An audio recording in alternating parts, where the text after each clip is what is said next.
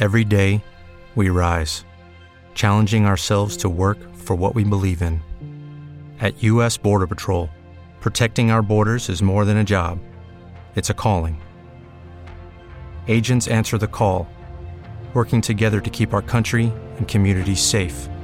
If you're ready for a new mission, join U.S. Border Patrol and go beyond. Learn more at cbp.gov/careers.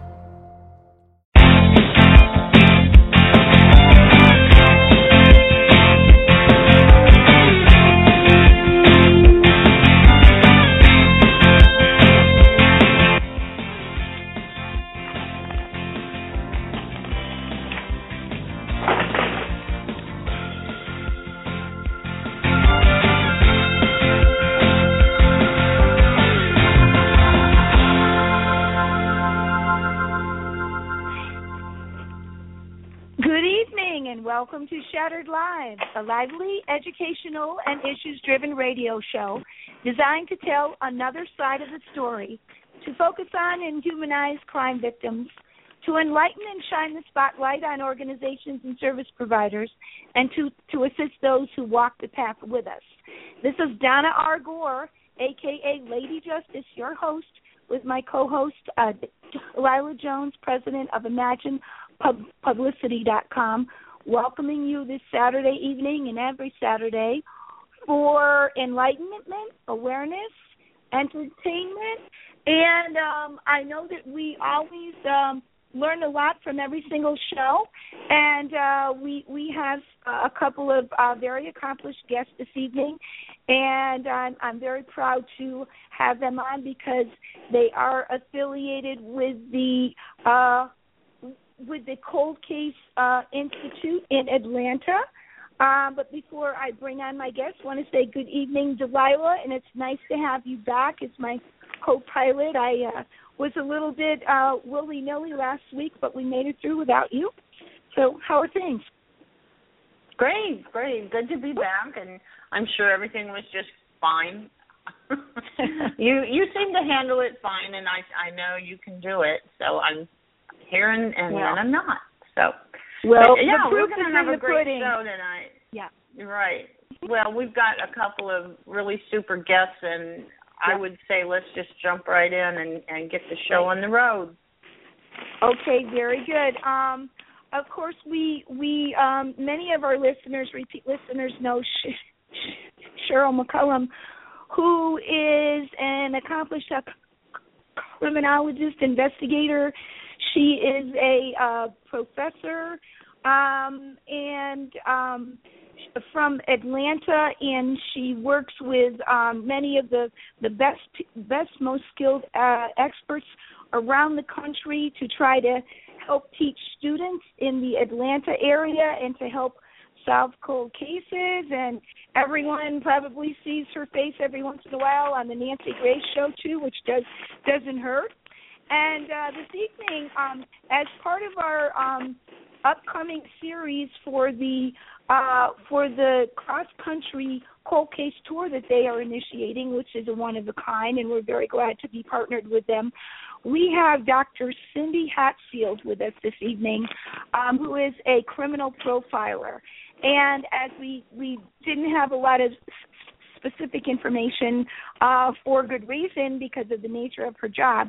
I'm just going to say good evening and let her um, tell us a little of her background. So, so Mac and Cindy, thank you so much for being on Shattered Life. It's a pleasure to have you with us.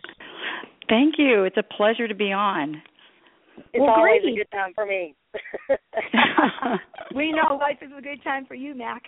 So, um, yeah. So, in any case, um, is it okay if I call you Cindy rather than Dr. Hatfield? Absolutely. Well, thank you so much. You can call me whatever you like. um, um, can you? Would you be so kind as to tell us a little bit about your background so that people are familiar? Sure. Um, I have a doctorate in clinical psychology, and Mhm. uh, you know, I was always interested in forensics. Though um, it just seems like forever. And um, now, of course, nowadays more and more people or more and more programs are specializing just in forensic psychology. Uh, but uh, used to the way it was done is you know you you get your degree in clinical psychology and I got my doctorate there and then Uh-huh. um you specialize in forensics and that's exactly what I did and so I specialized in forensics and uh worked in um uh prisons and penitentiaries and jails and I also worked with the justice system police departments and um and that's where I um and that's how I specialized in my field. In fact, that's how that's how Mac and I also met. Mm-hmm. But you now also work in academia, is that right? Yes, um, and off and on for about ten years, I work as um, adjunct professors in different um, uh, universities, and I've also worked, you know, for, a, for a few years in one university with um, uh, Sheryl McCollum as well. Uh huh. Wow. So it sounds like you've had a very varied career, and um, I don't I don't know how do you how do you juggle all that, or do, do you now have a, a, a favorite concentration, and what what brings you to this juncture today, and, and what you're doing?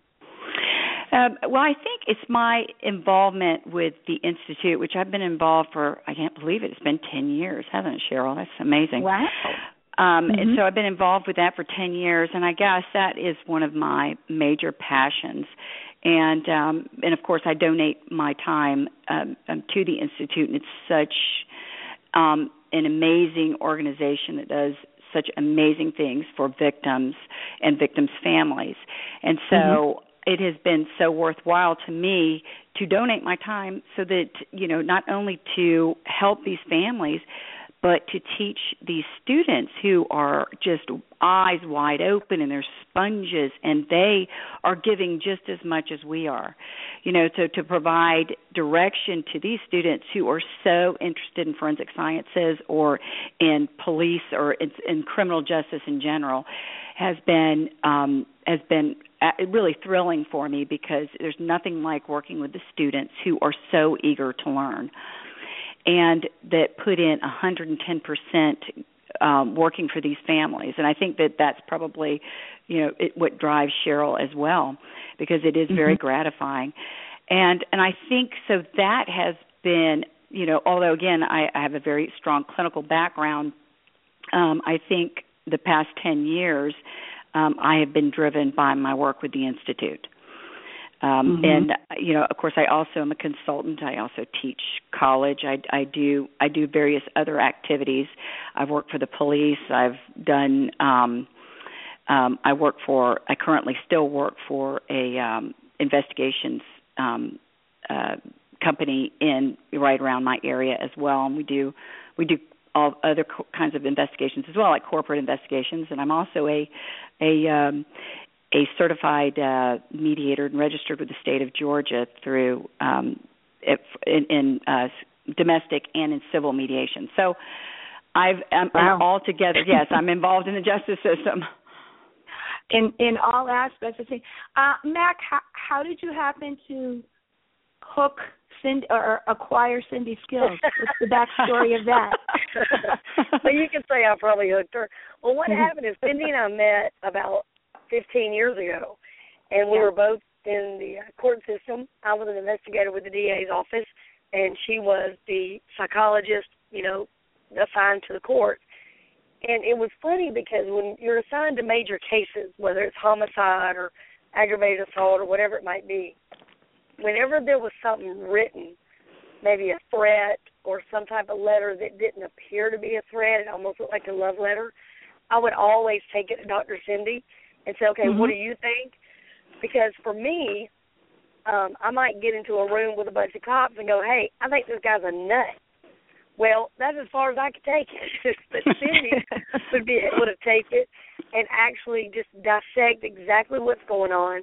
Um, I know one of the first times we ever worked the case together, she pointed out on the letter, she said, Look, where he goes from making a capital I to a lowercase i, but still referring to himself. Well, that didn't mean anything to me, but it certainly did to her. And we had another case um, where a judge was threatened in a note, and I didn't know is the guy serious or not because again, I'm from the school you take it all seriously, but I did want to know is this person going to try to harm this judge? And Cindy was able to look at it and tell me no, and why she thought no. Um, and it, it's just remarkable. And pretty much straight down the line, she's right on the money. And I mean, I've had an opportunity to work with her on scene, in court, and then in the war room, and it, it's just remarkable to watch her operate. Wow, that that's that's very impressive. Are is there are are there track records kept about uh what profilers predict and say, "Oh no, you were all right on that," but but you know, 90% of the time given given analyzing the the evidence in the crime scene, it seems like you're you're on the mark, you know, more more often than not. Is is that how it goes, Cindy? Well, you know, that's interesting you ask that because um you know, I wondered that myself. I wonder if there are I, there probably are some statistics out there, but you know, I I think in general because and this is what we like to say whether you are you know a forensic psychologist who's a profiler or whether you are a profiler with the FBI it is it there is very much a science behind it but it is not a perfect science. So you know there mistakes can happen but i would say in general with experienced profilers they are they're typically um they're typically very accurate i mean because and i think it really goes back to a lot of the work that the fbi did in the 70s um gathering so much information on serial killers and so we began realizing, oh my gosh, there is very specific sets of characteristics for these guys.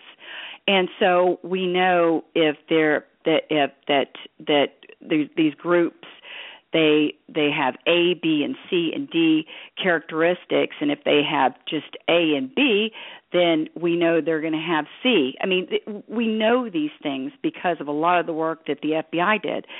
So. Mm-hmm when we're going through and doing a lot of these profiles, um, it, it's a lot of the things we're pretty dead on because we have so much history of predicting and then not just predicting but going back and going okay was that correct was that not correct and tweaking so, uh-huh. um, because a lot of these guys do follow a lot of the same patterns, and they fit into a lot of the same categories. And we there's there's there's a lot of various things that we look at, and I don't know if you want me to go into that right now or not. Sure, you you, you go ahead. Okay. Um, you know, there's there's so many things that we know about um, crimes, criminals, serial killers, um, but we we there's and and you know Sheryl will elaborate on this as well with all you know her experience but we do know that um most individuals they they commit crimes. They begin they begin typically with very their less serious offenses. And over the years their level of criminality increases. So they may begin with, say, voyeurism, and then they progress to burglary, and then assault, then rape, then murder. So there's a lot of basics that we do know. Um, and um, there's there's the, then there's also other things that we also consider, and these are the things that we're considering when we leading up to doing a profile. Um, we look at time ele- elements um, uh, at the time of the offense or the abduction. Um, and that tells us a lot of things about the victim and victimology. It tells us a lot of things about the the possible offender. Um, and Sheryl and I were just talking about this about um, uh, other things that we consider, which is MO or, or modus operandi, mm-hmm. and that is con- considered the method or technique of carrying out the crime. Well, we also know that offenders, in particular, um, uh, killers and serial killers, their MO can change every time. And why is that? Because as this individual starts gaining more experience and they start perfecting, they often adapt this criminal technique to increase in efficiency. So it's hard to say, oh, well, this is their MO. Well, their MO is constantly being updated. Mm-hmm. Um, don't they gain more confidence in what they're doing? Pardon? They gain more confidence in what they're doing. I mean, if they see, oh, I successfully killed that person and got away with it, then they're going to be a little more bold the next time and try something else? They can do that. And they also are thinking to themselves, well, you know, because a lot of these guys are very bright. It depends mm-hmm. on, and I'll talk about this in a second, if they're organized versus disorganized. And that's a lot of things, right. a lot of what we look at. Um, but they also may change some of what we think of as their MO um, because they don't want us linking or connecting these series. Because very it's a it's a common misbelief that serial killers want to get caught. They don't want to get caught. And mm-hmm. um they they may be crying out for all different types of things but they don't want to get caught. And so sometimes their mo may change in order to trip the police up you know? Right. Um and but more than anything instead of looking at the mo we look at the offender's engagement in repetitive ritualistic behaviors um, at the crime scene. The crime scene is very important, and that is often far more important um, in linking crimes to the same offender. Um, so, um, you know, and then we talk about um, the another factor to consider is a signature, and that is kind of a, a unique set of behaviors that the offender engages in with each victim. And so, a lot of these serial offenders engage in repetitive ritualistic behavior that I just talked about at the crime scene, um, since most of the time that offense itself is insufficient in providing enough what we call psychosexual gratification. So the offender may have what we call a signature or a calling card. For example, postmortem body positioning or postmortem mutilation or premortem mutilation, um, symbolic type gestures or written statements left behind. And this is often what you see in movies. You know, um, right. we don't we don't. It, what you see in the movies is a little different, or quite very very different, um, because uh, it's a far clearer in the movies, and and and they leave far more signatures in the movies than we actually get in real life. And that, um, is that the same for TV shows as well? I mean, they they make it kind of clear cut. Oh, they always leave a, or whatever at the at the scene, and that really doesn't happen in real life. Yeah, uh, yeah, we we we we laugh about it. It would be wonderful if what happened on TV could really happen in real life.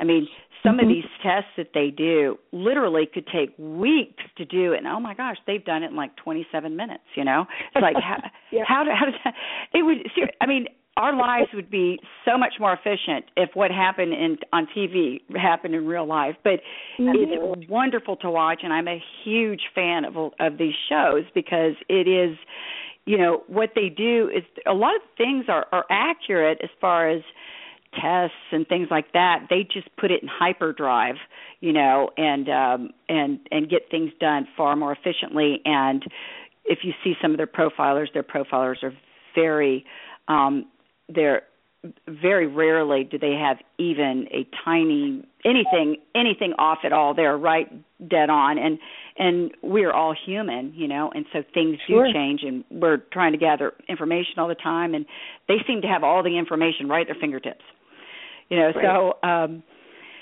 um hey donna yes can, can i give you an example of cindy's sure. work Yes, please do. When we were working the Natalee Holloway case, and we had worked for, you know, a year and a half on this case, I totally believed he would reoffend in some way. There was zero doubt in my mind.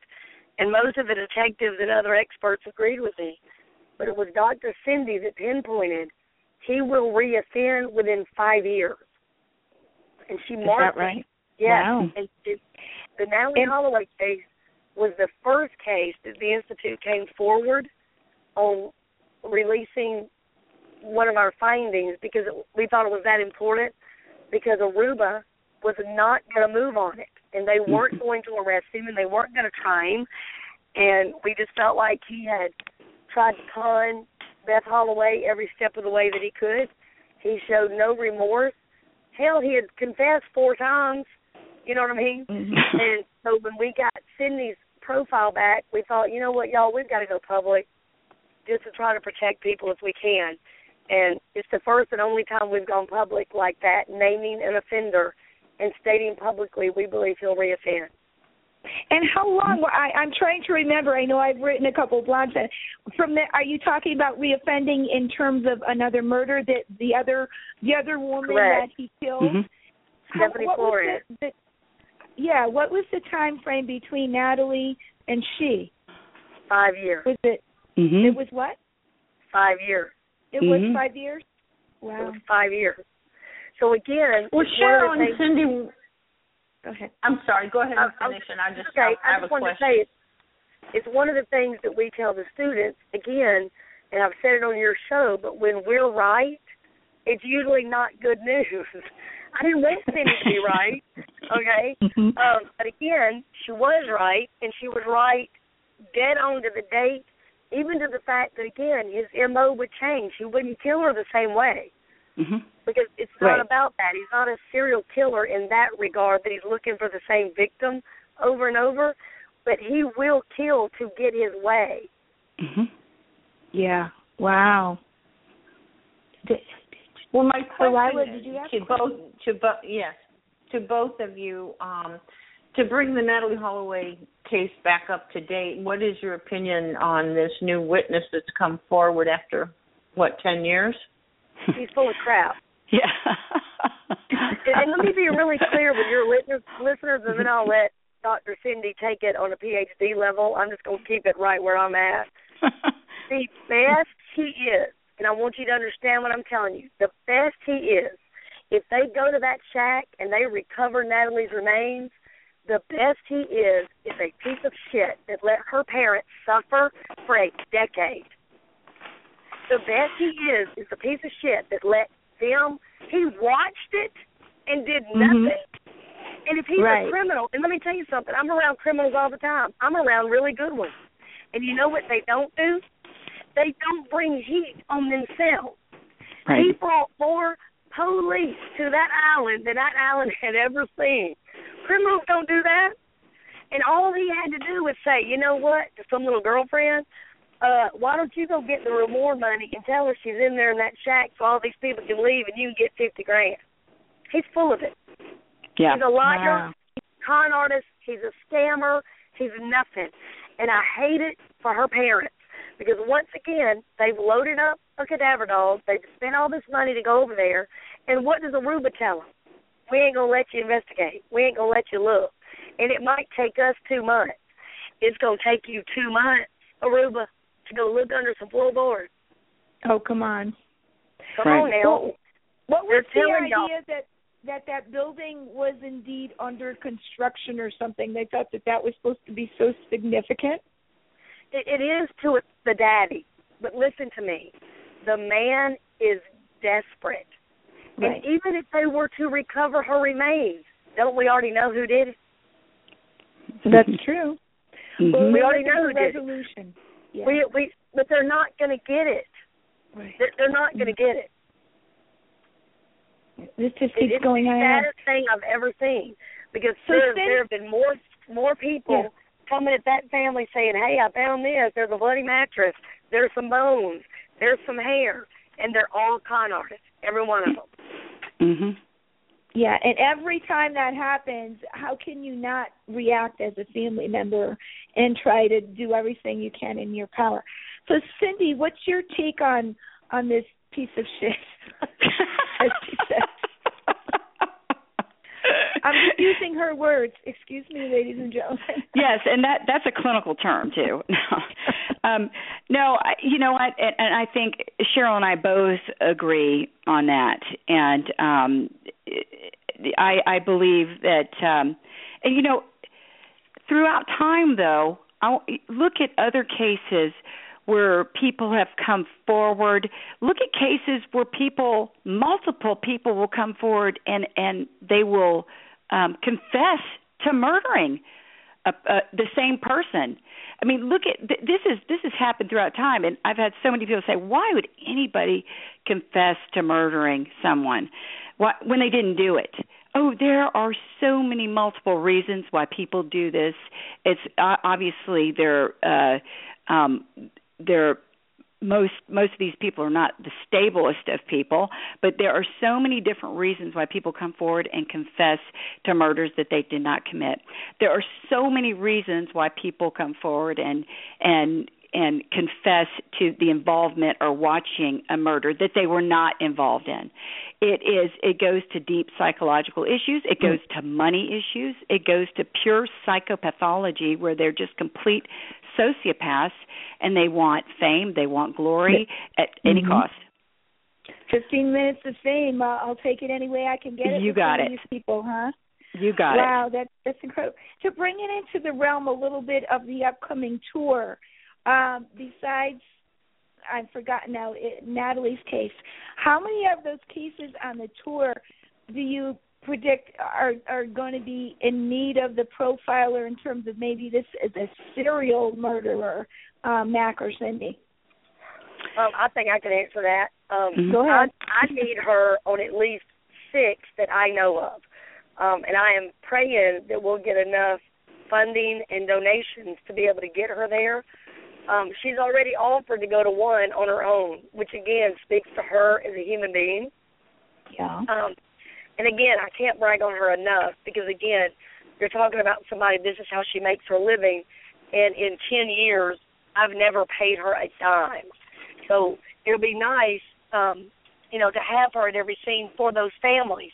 Because again, you can hear her, you can hear the way she's able to break things down and make it very clinical, but also something you can understand. So for law enforcement, for that detective that has this case, to be able to have a profiler on it to add to his case file will mm-hmm. be a godsend, no question about it. Well, uh, this might be a good juncture. Why don't you just give the information and and people are listening, and then on the archives as well, um, in case people do want to donate.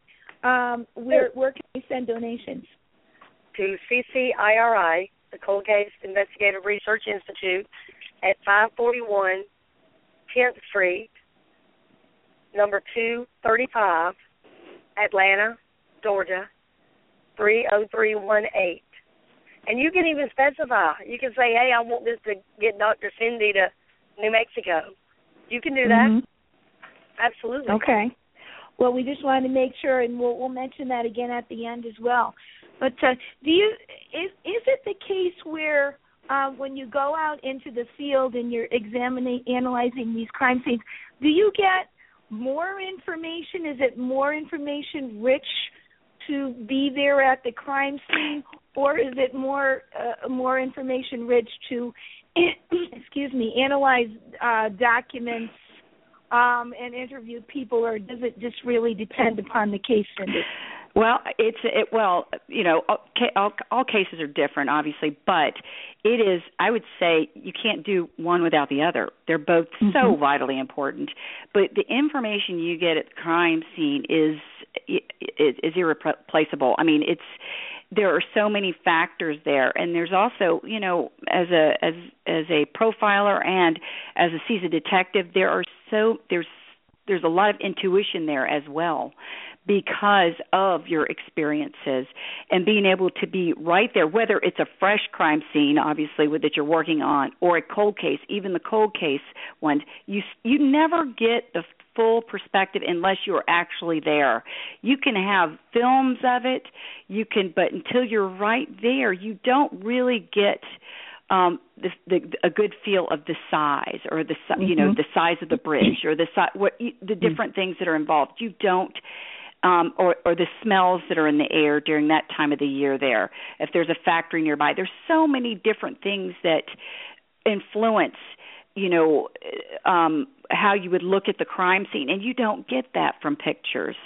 but just as important as being at the at the at the crime scene and and getting all those very important details um is all the documents and autopsy reports and everything. I mean those those are incredibly important as well. So they're both equally important but it's it's again it's little things at the crime scene sometimes the type of gravel and you know if the victim was barefooted then you can go barefoot and see how it feels. There's all kinds of different things that that go on you know because they may say oh that you know we believe that the victim um was you know ran a mile. And then you go there's you know you look at it go, there's no way she ran a mile there's no way i i can't run 2 feet with it. You know i mean there's so you you you put yourself in their, in their shoes and you do what they did and you you have a whole new insight right Oh, absolutely. I mean, it, that's yeah. just that's just you know one of the one things, of but there, examples. yes, but you, it's it's the entire picture that because you need to incorporate all your skills, all your knowledge, all you know, all my clinical knowledge, all of the things I've acquired, all the things that I've learned, it, it, my intuition, everything, and um, and of course, and I high, I I I guess I rely on investigators and seasoned professionals like Sheryl for a lot of guidance too, because they have so much knowledge from a investigative perspective that I don't have that I rely on. Um, and um, and so I think the the importance of of I can't really say whether one is more important than the other as far as being at the scene or, or reviewing all these documents. They're both. Mm-hmm. You have to have both of them. In my opinion, you do. Right. Well, is there a particular way in which you prepare? I mean, there, I'm I'm sure you have a particular protocol or routine, but in it would depend upon what you're asked to do. But what what is involved? You can't just you know read files and say, okay, I'm going to fly out there. I mean, how how much time does it take to well, I mean, if if they're calling you to the scene, if it's an emergency, sometimes you don't have that much preparation, right? What's the right. what's the typical with regard to that, or is that what you're typically doing? You're you're called in to consult in an emergency, and you don't have the luxury of time, or what? Well, it, it, all I mean, I've done uh, I've I've done it all. But it, mm-hmm. in a case like that, you know, if it's an emergency, you don't have time to prepare, and in a way, um, that's kind of that's interesting as well because you go in. I mean, you you get in right on ground level, and and again, it, you don't have time to prepare, and it's one of those things that most profilers, and I think, um, and this kind of goes across the board. We don't want to know who they think or if they have any uh, suspects. We don't. We want or, or, or what they look like or anything else. We want to get in totally unbiased and go in and do our job and thoroughly examine the crime scene. You know, is this organized versus disorganized? And then we just go down the list and start putting our profile together without knowing, it, getting any information from um, you know investigators on what they think at this point. Now later, of course, we want to know everything they think, but at that point, I don't. I, I want to do what I'm doing and using my science and my knowledge to go about it because I don't want to be biased by anything because we mm-hmm. are all human beings and we can be biased all of us we're also you know it can happen to any of us it doesn't matter how seasoned we are it can happen to us so you have to kind of cut all of that out and that's what's so nice when you do have a fresh crime scene is you can go in and do that nothing's been you know on TV and no one's telling you anything. You just go in and do your job. Now of course on cold cases that's a whole different story um because then at that point you're you're going through and you know you've heard what you know different people have thought and who the possible suspects are and then but what you do is you still just go through and do your job and but it's a cold case for a reason because there there may be you know 10 different theories so at that point there's not too much bias either because you know you have 10 10 different groups thinking 10 different things that's why it's a cold case so mm-hmm. you can go in and, and essentially do the same thing, um, but uh, but you do have the thought of well, you know, it could be this, could be that, it could be that, or, or this person or that person. But you still go in and do the same thing. And um, when you go to a crime scene, um, regardless of, it, of whether it is a cold case or if it is just a fresh crime scene, you're you're coming in and you're scanning and you're looking around and and and if it's a cold case you're there and you have pictures of you know with you about okay well it was right here it was right there and you can kind of you know put it together in your mind but and so you're picking up on any detail that's going to tell you really two different things whether they are organized or, or whether they're disorganized. Because they they generally fall into these two general groups and sometimes you get a mixture of both. But um and if they are organized oh my gosh that gives me tons of information about these about personality inferences and traits of a uh, a disorganized offender or if it's an organized crime scene if it's you know uh, uh, personality inferences of the organized offender, and then you just build and build and build. Um, for instance, you know, if this was you go in you see a very planned organized crime scene with very little evidence and you're going through there and and you start realizing well you know these this organized crime scene it reflects a very high level of control um you know quite often and and you may see that restraints were used um and you may see that uh the body was disposed of in you know typically kind of a thought out manner or is transported possibly from another location. We know these are organized inferences of, of personality. And then we start mm-hmm. looking down from there. These they're they're typically very socially competent, intelligent. They I mean people what's what's interesting to me is if you look on these shows like say um um uh the FBI um if you're looking at one of the shows with the FBI profilers you'll see them and they'll say, Yes, we have a male between ages of 35 and 45, and he has a, a live in partner or is married, and go through there, and everybody's thinking, How the heck do they come up with this? You know? I, I mean, you know, oh, they work a factory job, you know, yeah. and it, it, you know, and everybody's like, what? Where are they pulling this from? Well, we know this from um you're mixing a lot of clinical knowledge and a lot of information that we've collected through the years about disorganized versus organized killers who are who commit similar crimes and then we know certain things about them that are statistically significant. And so we start going down through these you know um we know and so that's that's how we kind of go about it. And and for the process of elimination in a way and using a checklist kind of kind of manner?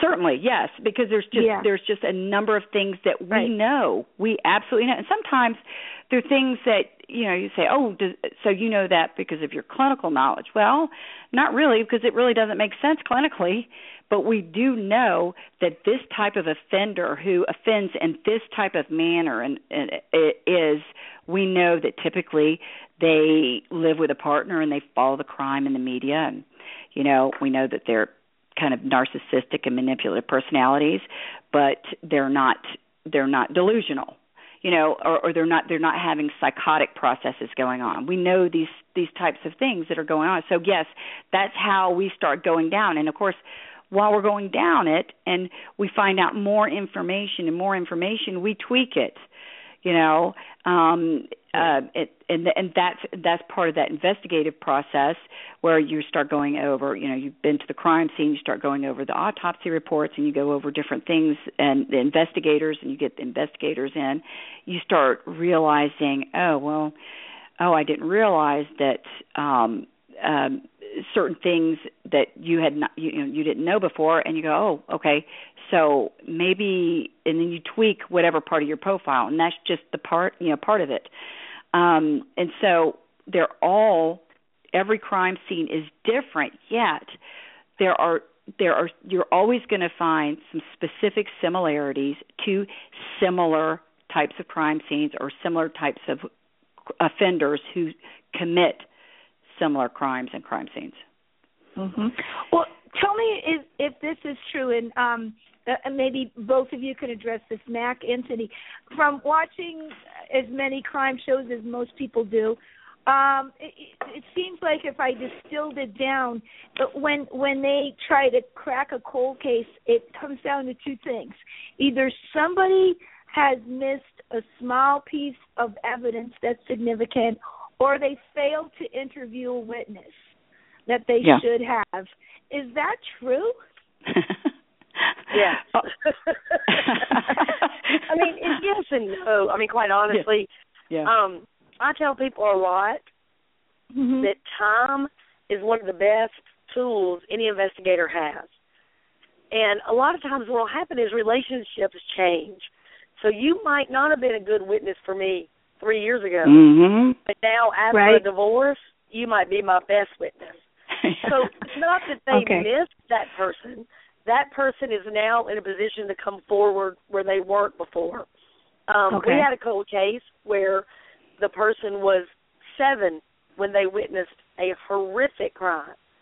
Well, that's hard for a seven year old to process and deal with. It's not that hard for somebody 25. So if you know, sometimes that happens. Now that I'm an adult, I'm not afraid of you. Now that I'm an adult, I understand what happened and I can tell it. So Mm-hmm. right. sometimes it's just time. Time and to here's be on another your thing. side. Mm-hmm. Absolutely. Yeah, absolutely. And another thing with some of these cases, they're not cold because we don't know who did it. They're cold because we can't prove, Prove it. who we know did it. Mhm. Okay. I mean, right. if if if Aruba ever decides to arrest Joran van der Sloot for killing Natalee Holloway, nobody is going to go, "Oh my God, I didn't think he did it." I mean, that's not going to happen. So again, it's it's not some big who done it, some mystery. The only mystery is where Natalee is. There is Mhm. no mystery in what happened to her and who had a hand in it. It's where did they do it and where is she now or whatever, right? Right. Mhm. Men are A to B. Yeah. Men are A to Uh-huh. B people. So if he killed her or she died on that beach, she's in the Atlantic Ocean. Mhm. He did not chase her. He did not put her in a car. He didn't drive her all over that island and find some fabulous place to hide her body. You know, leaving the Kalpoe brothers sitting there totally oblivious to what's happening. Nobody believes that. Nobody. Mhm. Right. Yeah. That's true. Well, it might And- be a good. Uh, go go ahead, Cindy. I'm sorry. Go ahead. No, I, I you know that. what? It, that just made me think of something, and, and Sheryl can comment about this. But what I love about the institute is that we have so many experts in so many different fields that for instance with Natalee if we have a question about oh my gosh is it, you know is she could she be in the ocean where could she be we have experts and and diving experts and experts in, in all fields that can tell us exactly about the waters. And I don't, I don't know if you want to comment about that or not Sheryl but we we have Sure so many different experts. I mean that's how fortunate we are.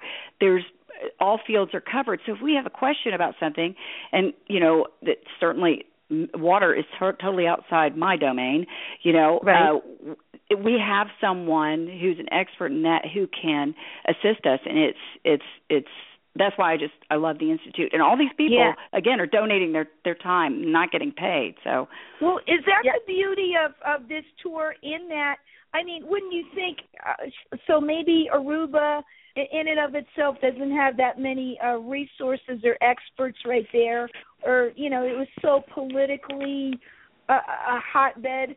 Um, and you can draw from all over the country or all over the world in terms of people that are volunteering for you. So that's that's really the beauty of of this tour that you can pull in people that maybe have never done some of these things. Is that is that right, Mac?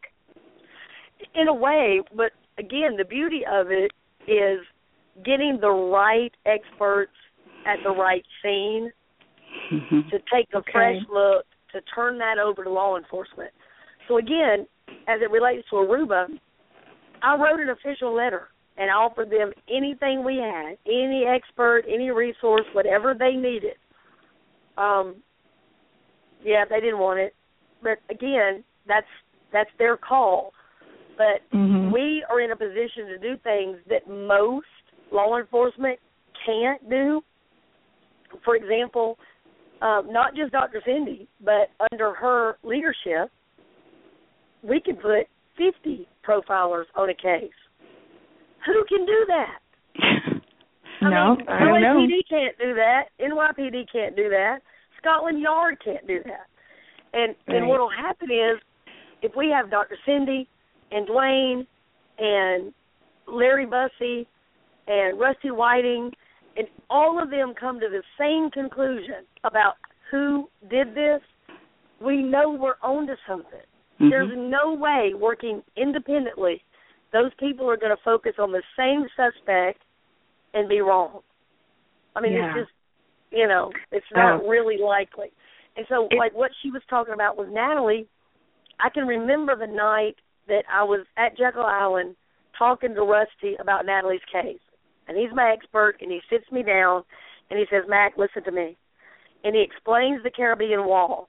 Because I kept saying, why hasn't she washed up? It's been two weeks. It's been three weeks now. Why haven't we found her? and he explained that Caribbean wall and the pressure that your body goes through when you are at certain levels in the ocean. So every 10 feet, every 25 feet, every 50 feet, this pressure is now pushing you down, holding you down. She's not so holding surface. you down on the bottom of the ocean floor. Is that what he was saying? Yes, because you have air in your body. So as you sink, you know when you like when you dive down in a swimming pool and you're going like to the drain, yeah, your ears start to pop. That's pressure. Mm-hmm. It's hurting right. you, right? The right. deeper you go, the more pressure there is. So after a while, you're just down. There is no you don't float up, but only so much more. So let's mm-hmm. say you're 75 feet down in the ocean, you're only going to float maybe 25 feet more. That means you never surface. So again, after the conversation with Rusty, is the reason I'm able to go back. And every time, you know, Beth wants to talk it out, and, and she's asking, "Are we going to find her?" No, she's gone. Mm-hmm.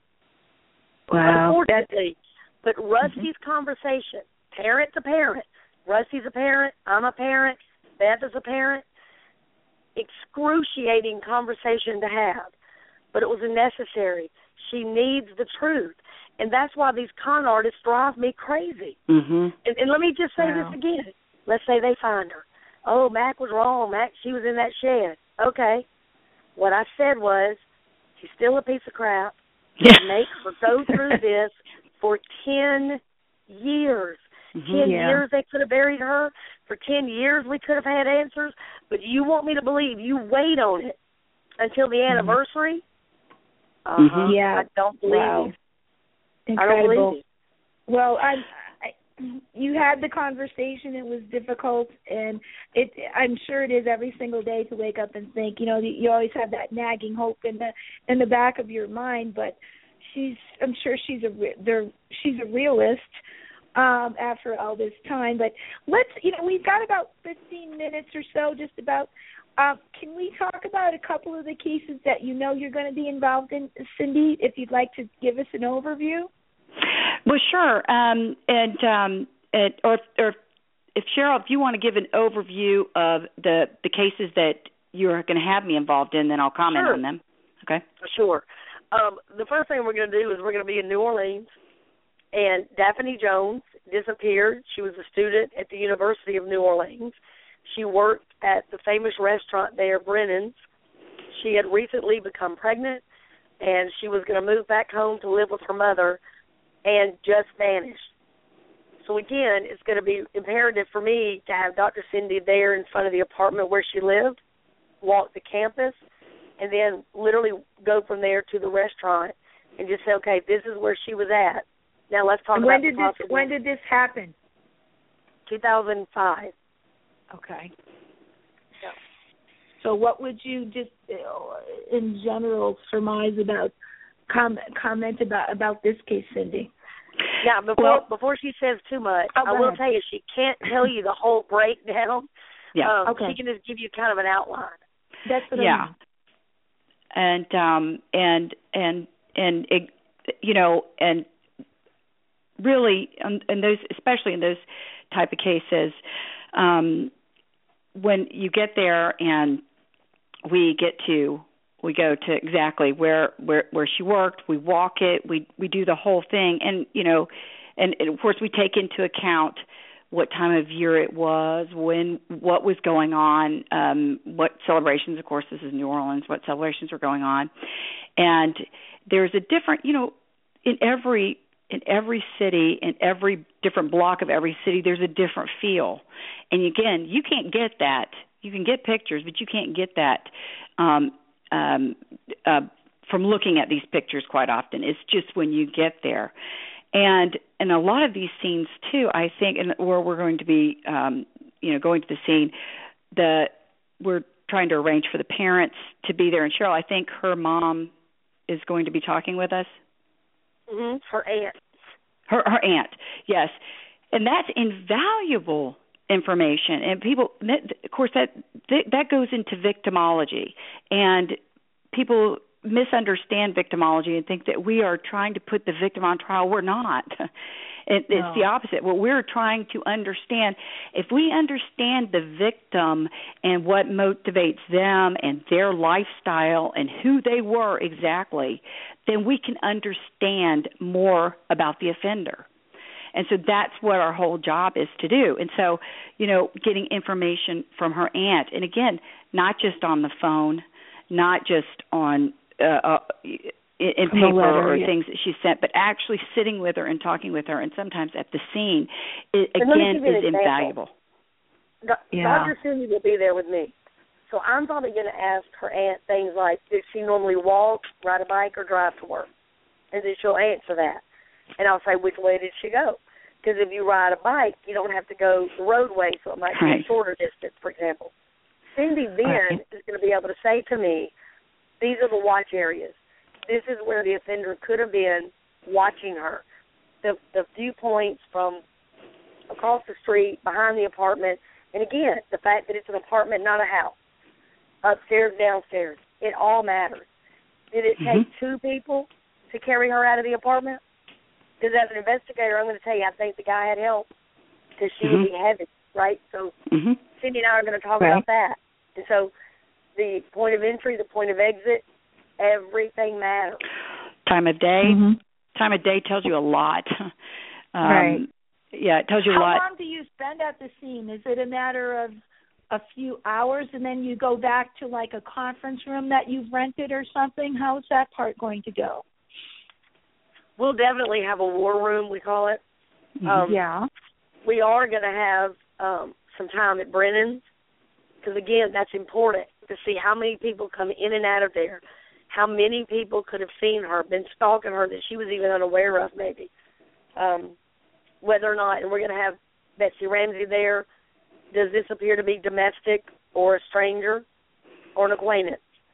Dr. Cindy's going to answer that. I'm going to answer that. Dwayne's going to answer that. And again, we're probably going to all be on the same page.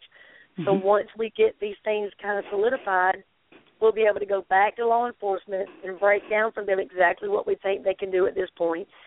Um, for her too, it'll be a lot of geographical profiling. Mm-hmm. Yeah, you're okay. talking about New Orleans. Where's the closest right. swamp? That's a great place for a body, and we need to know where's the closest one. How would the killer have gotten there? Because again, she didn't just disappear. So we're we're working a missing persons case, presumed dead. Mhm. Right, and this person was pregnant, so maybe you check with the OBGYN people around there and all that kind of stuff, right? Maybe. I, mean, I don't know. You know, you start with the father of the child. Mhm. As sad as that is. Oh. Yeah, it because it goes to motive. Tremendous. Yeah. And Are the obviously students going to be around with you? Pardon? I mean, uh, and how many students? I know it depends on their ability to get there and to assist, and mm-hmm. I know it's an active teaching scene. So yes. I'm just trying to visualize this in my mind, um, Cindy and, and Mac, um, with regard to whether you're going to be at this um, restaurant where she worked or whatever. Are there going to be like a dozen students standing around with you listening, yeah. helping, making comments? Is that how it's going to go? Like you're you're you're going to draw a crowd. I mean, you'll draw other public, or how how yeah. is, is it going to be cordoned off with yellow tape or something like that? Yeah, we'll work like we normally do, and you, you'd be surprised. We we do pretty well without people eavesdropping. But one thing that'll happen is yes, there's going to be students with us, and something that happened last week the students were putting together an art show, and it's called Canvas to Canvas because you know we canvas a crime scene and then right painting, and they're getting local artists in Atlanta to donate paintings, and we're going to sell oh. them just for donation. So you're going to be able to buy an original piece of artwork for your office or home for whatever you want to donate, five dollars. Oh, that oh, that sounds wonderful. Is there wonderful? like a website for that or something? Not yet, but we're working on. I'm going to take pictures and I'm going to put them on, you know, Facebook and Instagram yeah. and Twitter. And yeah. anybody that wants to buy it, I'm going to get it to them. FedEx is going to help us out, and you know, we're excited. Oh, that sounds great. Wow, that's that's that's just tremendous. Um, because so the students okay, so we come, so they're having to raise their own money. Yeah. And uh, so they're doing their own things individually so that they can get themselves there. Correct. Correct. Okay. So they're That's going what I mean. It's so their local exciting working with. their you know places of business, their family, and then they came Right. up with this art show idea. So they'll be with us. Right, and maybe you could do that from city to city. There's artists all throughout the country. Isn't that a great idea, Delilah? Oh, I love the idea. Yeah, it's great. Yeah. Can you yeah, speak to uh, you know? uh, Can you speak to the Susan Powell case? I mean, we know Yeah. we, it, there's another case where you know who did it. Isn't it? That's a moot point. However, you know, obviously she's never been found. And what what are you bringing to that particular case? Um, Which well, case? I, I couldn't hear you. Susan Powell. Oh, that's, well, again, geographical profiling, because she's never been recovered, and she ironically is another case where we were working with Anne Bremner, and we were very clear that we believed he was going to harm the children and possibly himself, um, but we all agreed that he would hurt those children. And we even went as far as saying we thought the court needed to appoint them their own attorney uh, and basically keep them away from him. Um, of course, that didn't work out, but Right. again, it's not a it's not a question of who we think did it, but his father is still alive. We believe that he has information of where she's at. There's zero doubt in my mind that his father does not know where she is at. right. Um, and again, Yeah. through geographical profiling, we can potentially narrow down where she might be, uh, given the amount of time that he had, given that he had two infants with him, small children with him. That's going to slow him down, even if they sleep part of it. Um, he's got limited time to get done what he needed to do, and it was a little disorganized. Um, he didn't have months and months to plan on what to do with her. So when we get out there, that's one of the things we're going to do is drive some perimeter places that we have pinpointed to take a look at. Wow, that sounds really exciting in terms of being able to narrow down things. What's your best contribution in terms of if you could say overall and we we've said this on a couple other shows um because we've had the benefit of introducing this as a as a as a breakthrough uh um um task or, or project cindy. Um we know you're not going out there to solve every case because that's impossible or even one. You're you're there to, to provide teaching opportunities but what do each of you think would uh, overall would be the best contribution that you can make to these cases? Is it the discovery of one significant fact? Is it i mean what what is it what's your best contribution you think you can you can hope for? Um, you mean in general? Just yeah in an- general or specific. Um, of course, you know, all the cases are different, but I think from my point of view, to be able to go in and provide um, a completely different point of view that is based that is based on clinical and um, and statistical research about these these type of crimes that you can actually go in and provide a different point of view or a profile of what you think of, or, uh, who the possible offender was and what may have happened and when you do that it opens up um it it opens the case wide open or in in, in my in, I believe it does, and so that you can uh, it provides so much more information to where you can go down different avenues. I think it's to provide a different point of view so that you can be more efficient and accurate in trying to find the offender. I think that's my imp- most important um, contribution. I don't know if Sheryl disagrees. Mhm. She's she's you know she's coming at it from a different. I don't know. What do you think Yeah. of profilers? Uh, no, I, I agree completely that again, we're given there's never been a criminal profile that's looked at Daphne Jones. That's a gift to that police department. What I think we're Yeah. doing overall is we're getting the next generation of law enforcement people ready. We're teaching Yes. them compassion. We're teaching them how to Right. investigate when you can't Google the answer. We're teaching them how to walk it and talk to people and see, because it's it's easy Right. to see what's there. It's you got to learn to see what's not there Mhm. or what's there and isn't supposed to be there. So that's what they're Right. going to learn, and then how to you know interview people. Mhm. Um, and I Take think the bias out as well. yeah, we're advocating for families. We're Mhm. saying, look, Right. if this death certificate needs to be changed, then dadgummit, let's change it. If if somebody committed suicide, then that mama needs to know that, and we need to break that down why we think that, Right. so she can move on with that information. If that child was murdered, then it needs to be investigated like that, and somebody needs to go to prison. Period. Mhm. That's yeah. what we're well, doing. there's a lot of things. There's a lot of things you can do. Can you give us just very quickly because we're th- we're almost out of time. We'll just give us the dates of when the tour is, and then you, uh, of course, Sheryl, you are, but Cindy, I'd love to talk to you later, and you're invited back. Tell us what the dates of the tour are, and then we're going to have to We close out, unfortunately. we leave Janu- uh, July 1st, and we start with a case in Atlanta. We go to Alabama, Mississippi, Louisiana. We go all the way to Los Angeles, up to Seattle, and back across the top states. We'll do about 22, 23 states and about 19, 20 cases. So Wow. follow us every Saturday with Lady Justice. Yeah. okay. Well, we're going to hang in Live. there with you. It'll be It's an going to be exciting live ride. from the scene of the crime every Saturday. I'll be at a live crime scene talking to you. Mhm. and on YouTube as well. Right. So anyway, uh, Dr. Cindy, thank you so much for for being on. It's been a fascinating pleasure. Hope we can still uh, stay in connection. And Sheryl, we'll talk to you real soon. Delilah, thank you so much. We're going to have night, to close ladies. out for this evening. Okay. Thank you, ladies. I appreciate Okay. it. Okay. Bye bye. It was a pleasure. Good night, everyone. All right.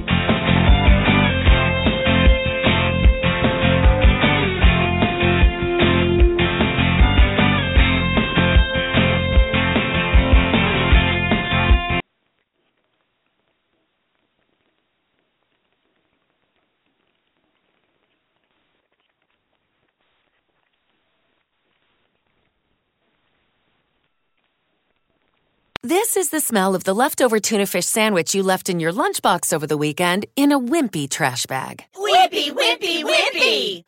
Blech! And this is the smell of that same sandwich in a hefty, ultra strong trash bag. Hefty, hefty, hefty! Ah, smell the difference? Hefty Ultra Strong has Arm & Hammer with continuous odor control, so no matter what's inside your trash, hmm, you can stay one step ahead of stinky. And for bigger jobs, try the superior strength of Hefty Large Black Bags. With Lucky Land slots, you can get lucky just about anywhere. Dearly beloved, we are gathered here today to. Has anyone seen the bride and groom? Sorry, sorry, we're here. We were getting lucky in the limo and we lost track of time. No, Lucky Land Casino, with cash prizes that add up quicker than a guest registry. In that case, I pronounce you lucky. Play for free at LuckyLandSlots.com. Daily bonuses are waiting. No purchase necessary. Void where prohibited by law. 18 plus. Terms and conditions apply. See website for details.